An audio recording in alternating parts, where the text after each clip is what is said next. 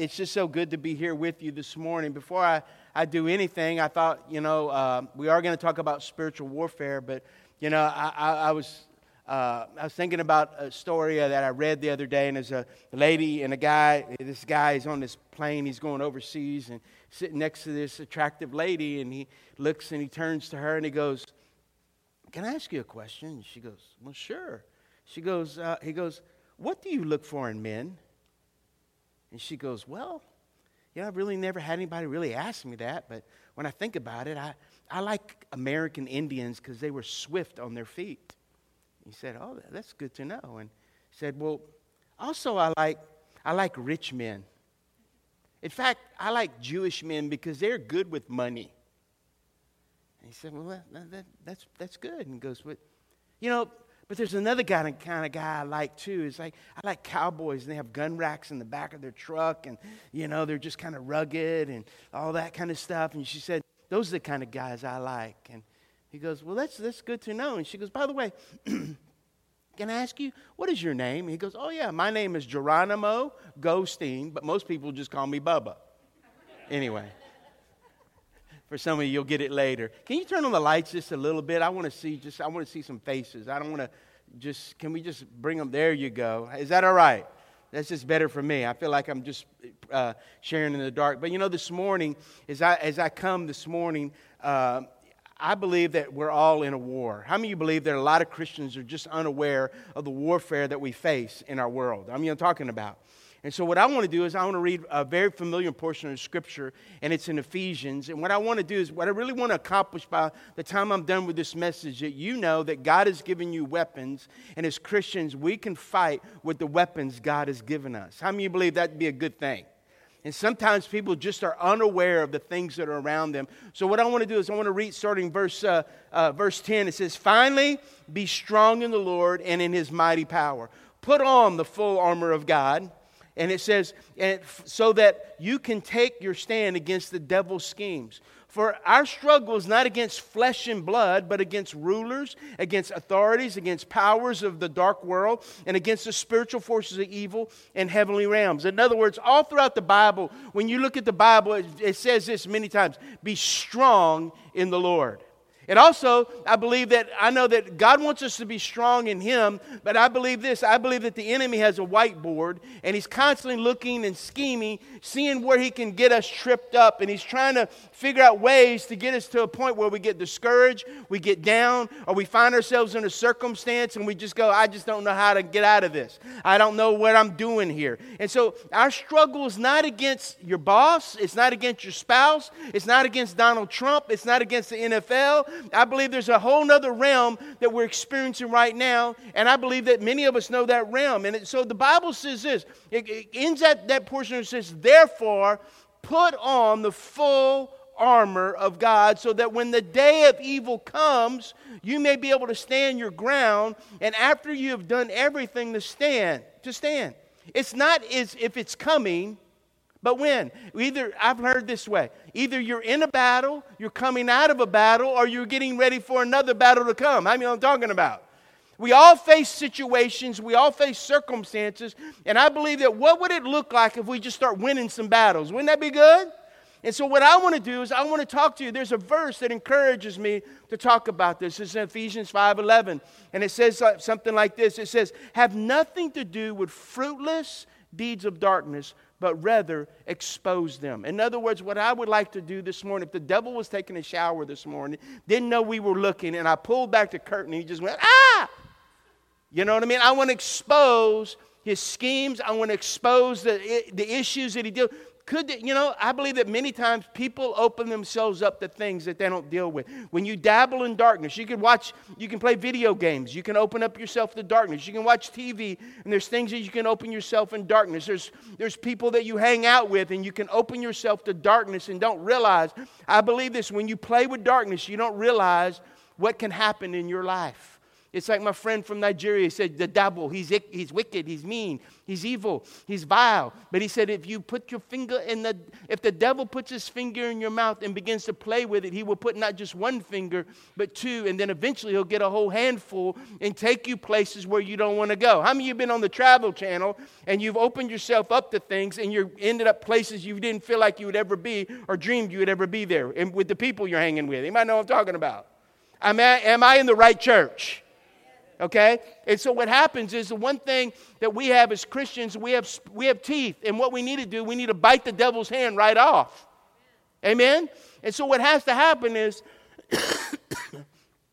excuse me i've been fighting with a cold but today i'm going to expose the devil and who he really is. The devil is real. What do you mean pastor Bubba you know i'm not you know the devil's not a symbol of evil. He's not a, a metaphor. He's not some cosmic force. He's a fallen angel if you look in the Bible, there's three archangels. There's Michael, who was the war angel. There was Gabriel, who was the messenger angel. And there was Lucifer, who said, they said that his body was a musical instrument and he led worship. And so what he did, if you know the story, they all resided in heaven. An event took place that Lucifer was cast out of heaven. Many scholars believe that happened between Genesis chapter 1 verse 1 and verse 2. You can go read the account in Isaiah 14 and Ezekiel 28. If you want to go read the account what took place in that war, you can go read it for yourself. But in the New Testament, when Jesus had laid hands on the 72 and he sent them out, what happened is they came back and they began to report, God, in your name, Jesus, man, we begin to see things happen. We, be, we prayed for people. People were healed. We began to cast demons out. And God began, you, and, and, and this is what Jesus says, yes, he told them, I saw Satan fall from heaven like lightning. When God decided to fight, there wasn't a power struggle. I've watched videos and I've seen, oh, you know, where the God's wrestling with the devil or Jesus is, and they're, they're wrestling and the devil's giving him, you know, you know, uh, kidney punches and the Lord's kind of, you know, rubbing his head and all that. Let me, let me just say, let me just say this. There's no fight. The bottom line for everything is, is it, it, it would be like me walking in the ring with McGregor, thank you, son, with McGregor or May, Mayweather. It'd be a two hit fight. I would walk in the ring, they would hit me, and I would hit the floor, and that would be the end of the fight. Amen? And so to think that, you know, you have the Almighty God, that something was created by Him, that somehow that He could put a struggle up with the mighty God, come on. You see, I believe this. Revelations here, it gives an account. Revelations 12 says there was a war in heaven. Michael and his angels fought against the dragon, and the dragon and his angels fought back. But there was, they were not strong enough, and they lost their place in heaven. The great dragon was hurled down, that the ancient serpent called the devil or Satan, who leads the whole world astray, he was hurled to earth, and his angels with him. This is this is where they're operating right now. John says he's the ruler of the world. Second Corinthians said he's the God of this age. Ephesians says he's the prince of the power of the air. In First John, it says the whole earth lies under the sway of the wicked one. The devil is at war with us. In other words, just because you don't believe it doesn't, just doesn't make it go away. The best gift I can give you this morning is to make you aware of what's going on around us. All right? And so First Peter says, be, be self-controlled and alert. Your enemy, the devil, prowls around like a lion, roaring lion, looking for someone to devour. Resist him, standing firm in your faith. The enemy prowls around looking at looking to try to take you out. Let me just say this. How many of you have ever been to the Acadiana Zoo or the Audubon Zoo? Let me, let me tell you something. If you go look at the lion in any of those zoos, they look pitiful. They got flies around them, they're skinny, and they're. Can I tell you something? I go to Africa at least once or twice a year. I've seen African lions, they are not pitiful.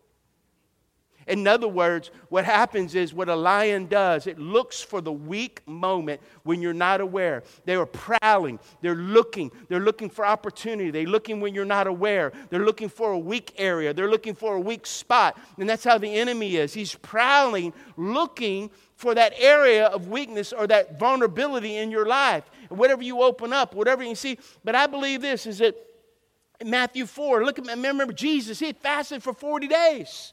And the enemy comes to him and offers him bread. How many you know if you hadn't eaten in 40 days, bread might sound like a good thing?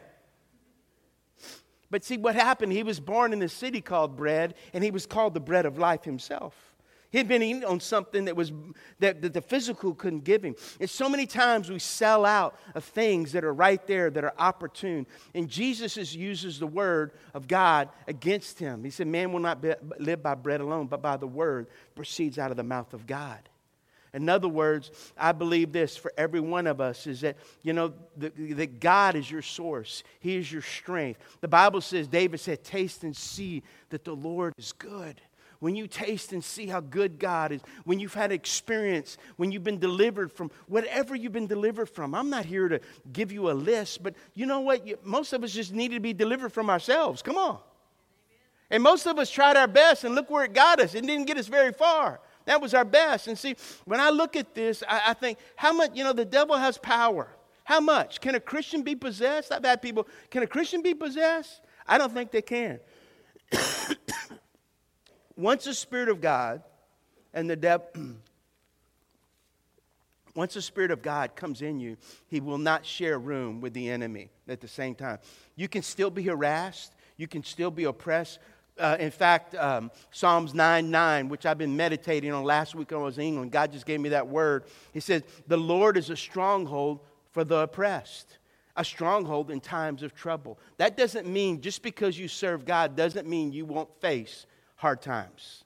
Doesn't mean that you won't face the enemy coming and trying to oppress you or put you down. Come on. How many know what I'm talking about? Am I in the right church? Okay, I just want to make sure. I'm waiting for a hanky to be pulled down and say I surrender or something. I don't know. But the most important thing for every one of us is Ephesians says that in your anger, do not sin. Do not let the sun go down while you're still angry. And do not give the enemy a foothold. All of us, okay, let, let me, let's do a survey. How many of you in this room have ever sinned?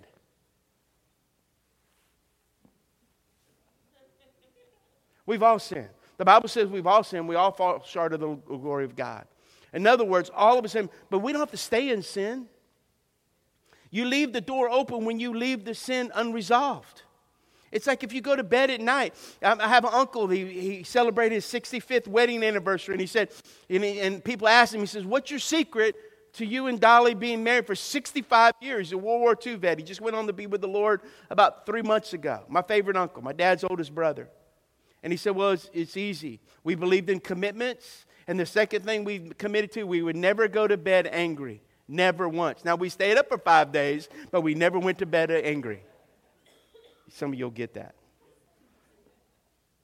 But see, what happens is when you give the, uh, let, let, me, if you go to bed, if you're married and you go to bed angry at night and you don't resolve it, I believe that you open yourself for a root of bitterness to take place in your heart. If you, if you do think, because you can wake up the next morning going, man, you stink. They never stunk before, but because you opened yourself, the enemy to harass you over the night, come on. Man, you were like a beach whale moving in the bed last night. My gosh, you know, Attila the Hun, what's, what's up with you? I mean, and it's all of a sudden you become mean and you become, you begin to walk in the flesh and you say things. And, and what happens is, for many of us, is that when we do that, you know what? We open ourselves up for that. See, the devil's subject to our God. First John says, You dear children, are you from God and have overcome them? Because the one who is in you is greater than the one who is in the world. In other words, this is the best news on the planet. So much of what Tracy and my wife and I deal with, we treat as spiritual. Now, let me tell you a few things I'm not saying. I don't blame the devil on everything that goes wrong. If I run out of gas, I don't blame the Chevron devil. I blame myself because I didn't go get gasoline. Are you hearing what I'm saying? And so, you know, I don't think we're going to. I think what's going on in America, what's going on in the world, I believe it's spiritual and not natural. The Bible says we're in a fight, and you need to learn how to fight.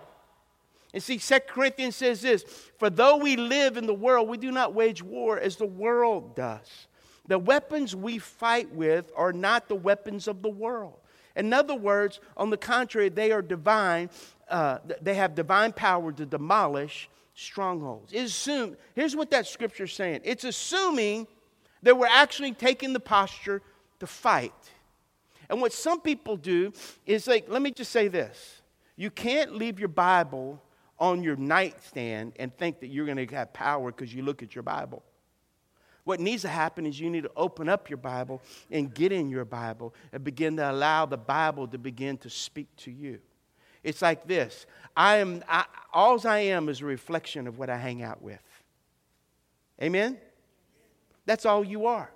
You're just a reflection of what you do and what you put in your life. And see, it assumes you're fighting. And so, what it's saying is strongholds any lie that the devil keeps you trapped in, into slavery. That's what a stronghold. You feel like you can't get out. Well, your mama had that, your papa had that. They were from this side of the bayou, so that's where you're gonna be. All them boudreaux are like that. How many know I'm talking about?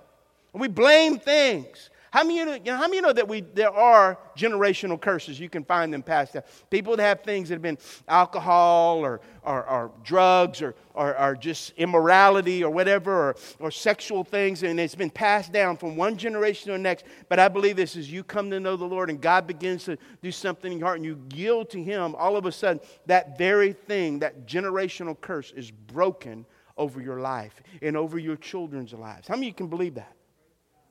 And see, I believe this, friend, that's breaking strongholds that the enemy or lies. And see, what happens is we demolish them, we cast them down. There's a part of your Christianity that's confrontational with the enemy. Don't be afraid. And so, what I want to do, I just want to help you fight. Is that all right? Okay? And so here it is. What are the weapons and how do we use them? I'm going to give you three weapons, and I'm not being long and then we're going to be done. And I'm, going to tie a bow on this, and I'm going to pray God do something in your own heart. You know, the first weapon is the name of Jesus. Say it with me. Say the name of Jesus.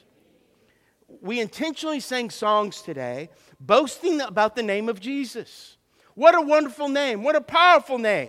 You know, there's other names that are powerful. Cancer's a powerful name. Debt's a powerful name. Addiction is a powerful name. Depression is a powerful name. Poverty is a powerful name. But I got good news for you. In uh, Philippians uh, 2 9 through 11, it says, Therefore, God exalted Jesus to the highest place and gave him a name that is above every name. And in that name, Jesus, every knee shall bow in heaven and on earth and under earth, and every tongue acknowledge that Jesus Christ is the Lord to the glory of God the Father. Amen? In my house, I have one daughter. We have five sons. Now, three, uh, I'm trying to figure how many are out of the house. Three of them are out of the house. But if I tell my little girl, who's 12 years old, and said, Hey, Olivia, go tell the boys that dinner is ready. She comes back, Dad, they heard me, but they didn't respond. And this is what I'll say Go tell them, Daddy said it's time to come and sit down and eat with the rest of the family because there's a name above all other names in the McCann household, and it's called Daddy. Amen? And so what happens is, is that for many of us, everyone who calls on the name of the Lord will be saved. That's what Romans says. And here's what I say use his name. You use his name. Call his name, sing his name, pray his name. How many ever been in a situation where it was hard and you're about to get in a wreck and all of a sudden his name comes out? You start going, Jesus, Jesus, Jesus. I mean, I know I'm talking about, oh, Jesus, Jesus, Jesus. You call on the name. And see, uh, are you you're praying to God in the Father in the name of Jesus. So what I want to do this morning, I want to pray a prayer over this church. I want to pray a prayer over your lives. I want to pray a prayer of things that maybe that's come against you, and I want to pray in the name of Jesus that you would realize the power of what his name does to be an overcomer. Is that all right? I'm not asking permission, I'm going to pray anyway. Okay? And so here, here's a prayer. So let's just bow our heads. And maybe you lift your hands to heaven right now, and you're going to receive this prayer as God speaking to you and God bringing deliverance in your area. Oh, maybe strongholds, maybe some release. So, Heavenly Father, we just bow down with praise and worship before you this morning. I surrender myself in this church completely, unreservedly, in every area of our life. We take a stand against the enemy and resist all the endeavors of Satan and his wicked spirits to rob us of your will, God. So, in the name of Jesus, I take authority over bitterness, over unforgiveness, over resentment, over hate, malice, envy, jealousy, insecurity, fear, rejection, self pity, self hate, anger, rage, murder, violence, sexual immorality, impurity, adultery, fornication, and lust, pornography, pride, lying spirits, rebellion, deception, manipulation, control, criticism, judgmentalism, arrogance, prejudice, racism, greed, materialism, selfishness, covetousness, depression, anxiety, worry, suicide, addiction, alcoholism, drunkenness, obesity, false doctrine, stealing, laziness, humiliation, witchcraft, blasphemy, sickness, and disease, and chronic health. I declare in the name of Jesus is higher than all of these. In the name of Jesus. And everybody said, Amen. Come on, give the Lord a hand clap. It's His authority, not ours. We proclaim it. We say, In your name, Jesus in your name. I can't do this on my own. In my weakness, when I call out to your name, you're able to give me strength. You're able to give me faith to believe what things that I cannot see. That God, you can deliver me from areas that I just tried in my own. But in your strength, you give me the ability what I cannot do in myself. The second weapon is this. So the first weapon is the name of what? Jesus. Come on, y'all learning. The second is the Word of God. The Word. You know what? I like Bibles because they have pages. And I'm not here to, if you have your electronic Bible, God bless you. But I like having pages that I can ruffle, that I can write notes in. It doesn't matter how much your Bible is marked up, it's matter if God's marked your life with His Word. David said, You are my portion. You know, the thing out Hebrew says, For the Word of God is alive and active, and it's sharper than any two edged sword. A sword is an offensive weapon, it's the only offensive weapon in the armor of God. In fact, Ephesians 6, the last, the, the, the, the three verses after the first that I read, it says, verse 14 says, Stand firm then, with the belt of truth buckled around your waist. Why do we wear belts? So your drawers won't fall okay? That we put that we, we put the breast and then when it says it says in and, and it says with the breastplate of righteousness in place. Righteousness means righteousness means right choice. How many made a lot of bad choices before you knew the lord? All of a sudden you put on the breastplate of righteousness and go god help me to make the right choices i need to make. God i put on your your breastplate and it says this, and it says, and, your feet fitted with the readiness that comes from the gospel of peace. That my feet are ready. Sometimes the enemy comes at me, and sometimes I just need to run. I need to be like Joseph. I need to run. There's other times I need to run to him, then other times I need to run away from the opportunity that the enemy tries to put in my life. And see, and he says, and you put a, in addition, I'll take up the shield of faith, which you can extinguish all the flaming arrows of the evil one. Take the helmet of salvation. How many know the Bible says, don't be conformed to the image of this world, but be transformed by the renewing of your mind? How many had some stinking thinking? Come on. Sometimes I can read my Bible and the worst thoughts come to my mind. Y'all pray for me. But uh, you know, sometimes I go, you know, I'm not going to be, I'm not going to allow those things to control what God I'm telling, I know that you want to do in my life. And He says, in the sword of the Spirit, which is the Word of God.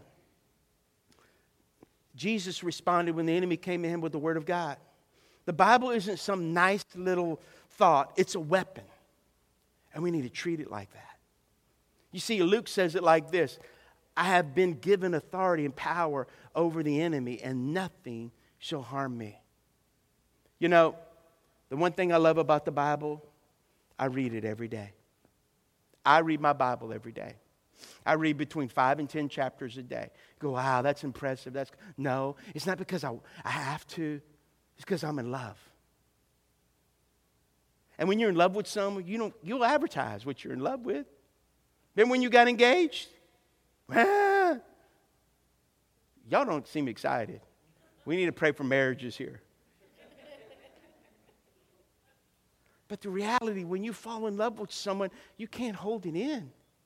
And think, think about it. You say, well, you know, Pastor Bob, I read the word, but sometimes it just doesn't make sense. Sometimes I don't feel like it. But I have a thing called discipline that I'll get up and I'll just go, no matter what I feel like. My marriage is not based on how I feel. Thank God. So what I, I get in, it's kind of like you ever watch the original Karate Kid with Mr. Miyagi? Come on. You remember that? And Daniel-san gets mad at Mr. Miyagi. He goes, Yo, you, you're using me. I've been waxing your cars, uh, cleaning your deck. He's doing all this thing. No, you tell me, wax on, wax off. And look at you. I mean, you're using me, Mr. Miyagi. He's mad. And remember Mr. Miyagi kind of trying to give him a revelation why he was giving him wax on, wax off. Remember that? And he goes, Daniel-san. And he puts his arm and he goes, wax on. And he goes, wax, off. And see, sometimes in the spirit, when you're disciplining yourself in the Word of God, the enemy comes at you because you have the Word of God in you. When the enemies come, it's kind of like, wax on, wax off. Because it's inside of you. Are you getting with me? And for many of us, we don't feel it, we don't see it, but what happens is it becomes activated when you begin to face a war with the enemy. I'm telling you, when you do, God is there to help you because the Bible says, David said, I hid your word in my heart. I hid your word in my heart, God, so I wouldn't sin against you. The Bible says, Those that love me will keep my commands. That means, that means the mark of a Christian is not coming to church on Sunday. The mark of a Christian is obedience to the voice of God. Thanks for all those amens. So I believe this you need to read it, you need to learn it, use it. So the first weapon is the name of, and the second weapon is the Word of God, and the final one is this the power of the cross. Or you could say the blood of Jesus. The power of the cross. The ultimate defeat of the enemy was the cross. Most people think the cross was just to pay for our sins, which it was. Anybody got a set of keys? Come on. Anybody got a set of keys that I can borrow? Hey, Megan, give me. Throw them up here. Come on. Good catch. I'm driving away with, what is this, a Ford? A Chrysler? Okay, I'm, I got a Chrysler now. Thank you, Megan. These are keys, and they unlock things. They give power to things. And so, what we know is between Friday and Sunday, they put Jesus on, on the, they, they beat Jesus. They gave, him, they gave him 40 lashes on Friday. They plucked his beard on Friday. They hit him and say, Prophesy, who hit you? They forced a crown of thorns on his head on Friday. In fact, on Friday, the religious guys, the Pharisees, and the teachers and the lawyers thought, you know what? We finally put this movement to an end. Because if we destroy the leader, all his followers astray, because we've seen this kind of thing happen before. But see, that was Friday, but they didn't know what was coming on a Sunday. Because that was on Friday. Friday, they thought, you know, we've done it, but Sunday was coming. Say it with me, Sunday coming. See, Friday, they thought, you know what, this is it. We put the end of this Jesus thing, but they didn't realize what was happening on Sunday because between Friday and Sunday, Jesus went to hell, hell and he took away the keys or the authority from the enemy of hell, death, and the grave. In fact, when he took them, I believe he pimp slapped the devil.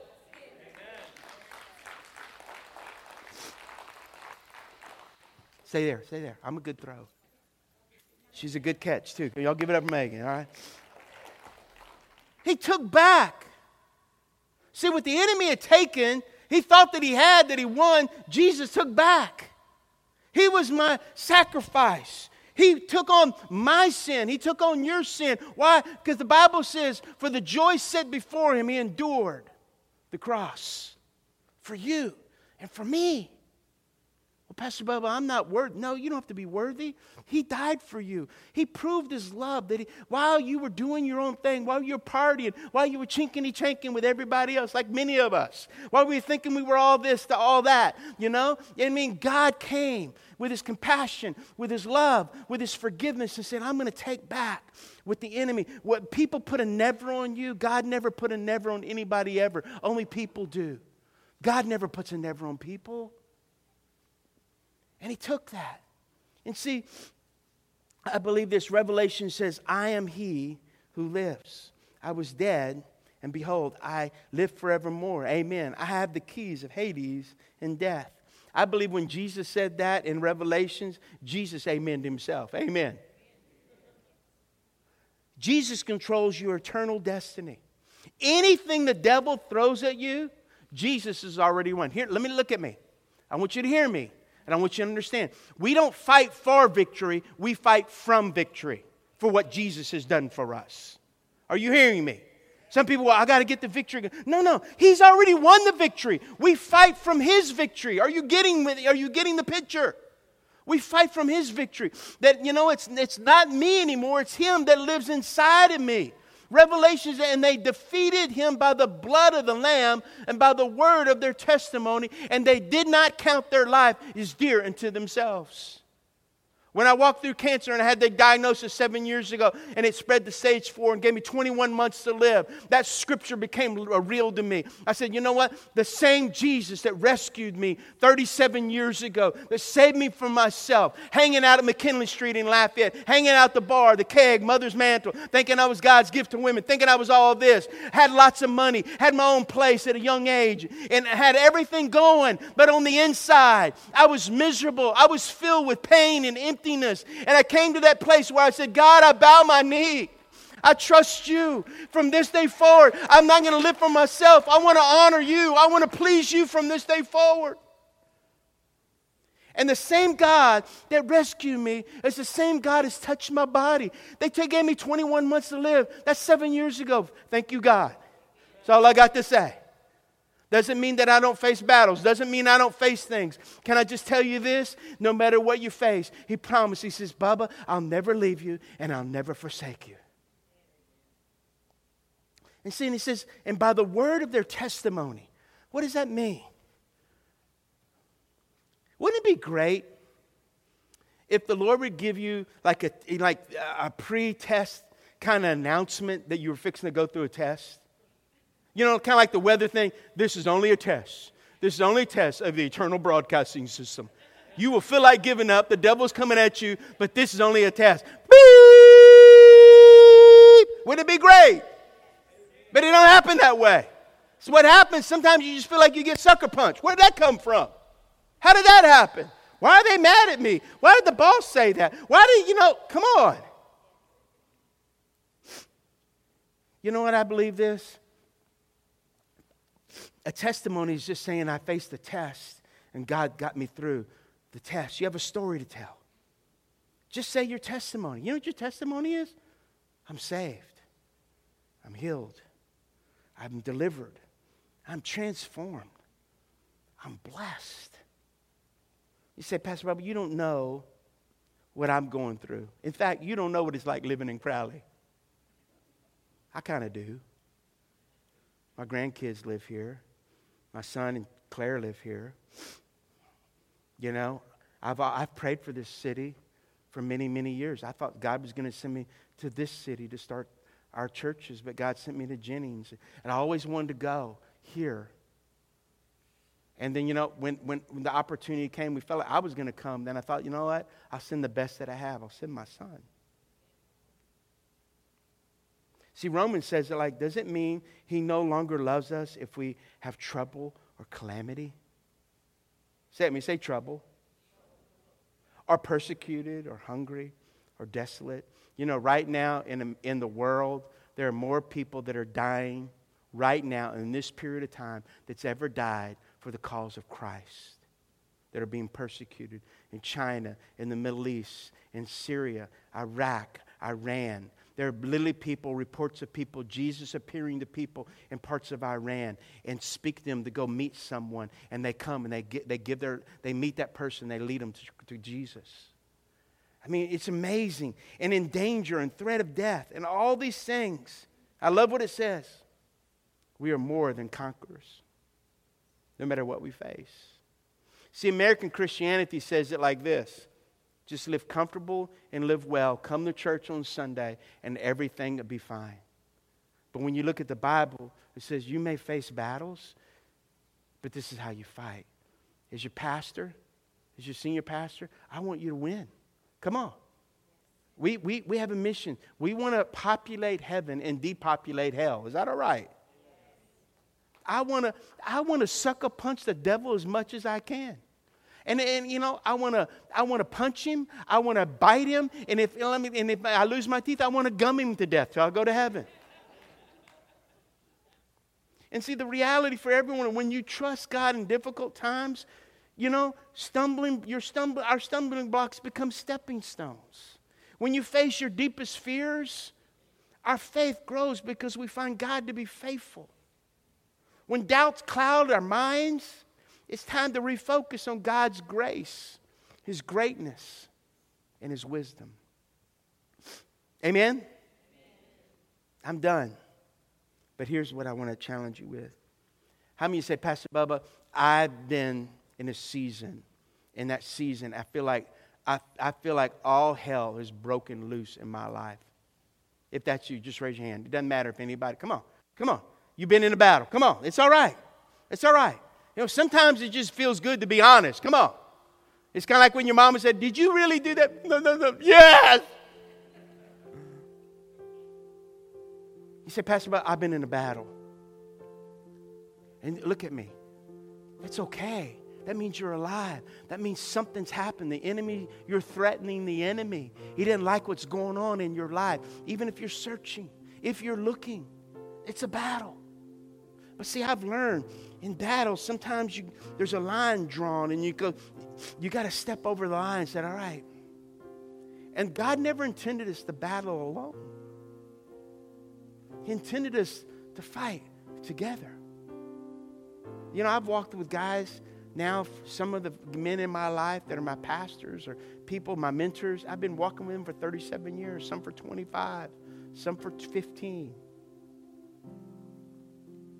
One of the greatest things this happened to me before you got on the stage is I got on the stage this morning. My son, he knows I've been sick and everything, and he goes, Dad, I just want to pray for you and having my son pray for me because I remember the moments when he was a little boy and I used to pull him in a red wagon in Tacoma, Washington and go down the alley and I used to put my hands on that little bald headed head of his and I'd pray, oh God, touch this little boy. Let him love you. Let him honor you. Let him learn to hear your voice. And God's return plan is awesome. Are you hearing me? And see, I believe this a pastor, you know what a pastor is? A pastor is someone that smells sheep, looks at sheep, and sees the direction that they're going and says, I can't put them over in that field because they're not going to grow properly. Or there's a lesson they need to learn. I need to break that leg and put them around my shoulders and begin to hand feed them so they don't stray anymore. Also, sometimes it's looking at people and going, and they ask you questions, you know, I can do this now. I'm older. It doesn't bother me. When I was younger, it would intimidate me. People try to tell you what to do, how to run the church, or what they think. And I just look at them. This might not be your church. You might want to find another church. We love you. God bless you. You know me. Don't let the back door hit you on the backside, but we love you. God bless you. You might need somewhere else to go. But I'll just say this if you're looking for a place that people love you, you're looking for a place for people to speak truth to believe God's greatest for your life, then this can be your home.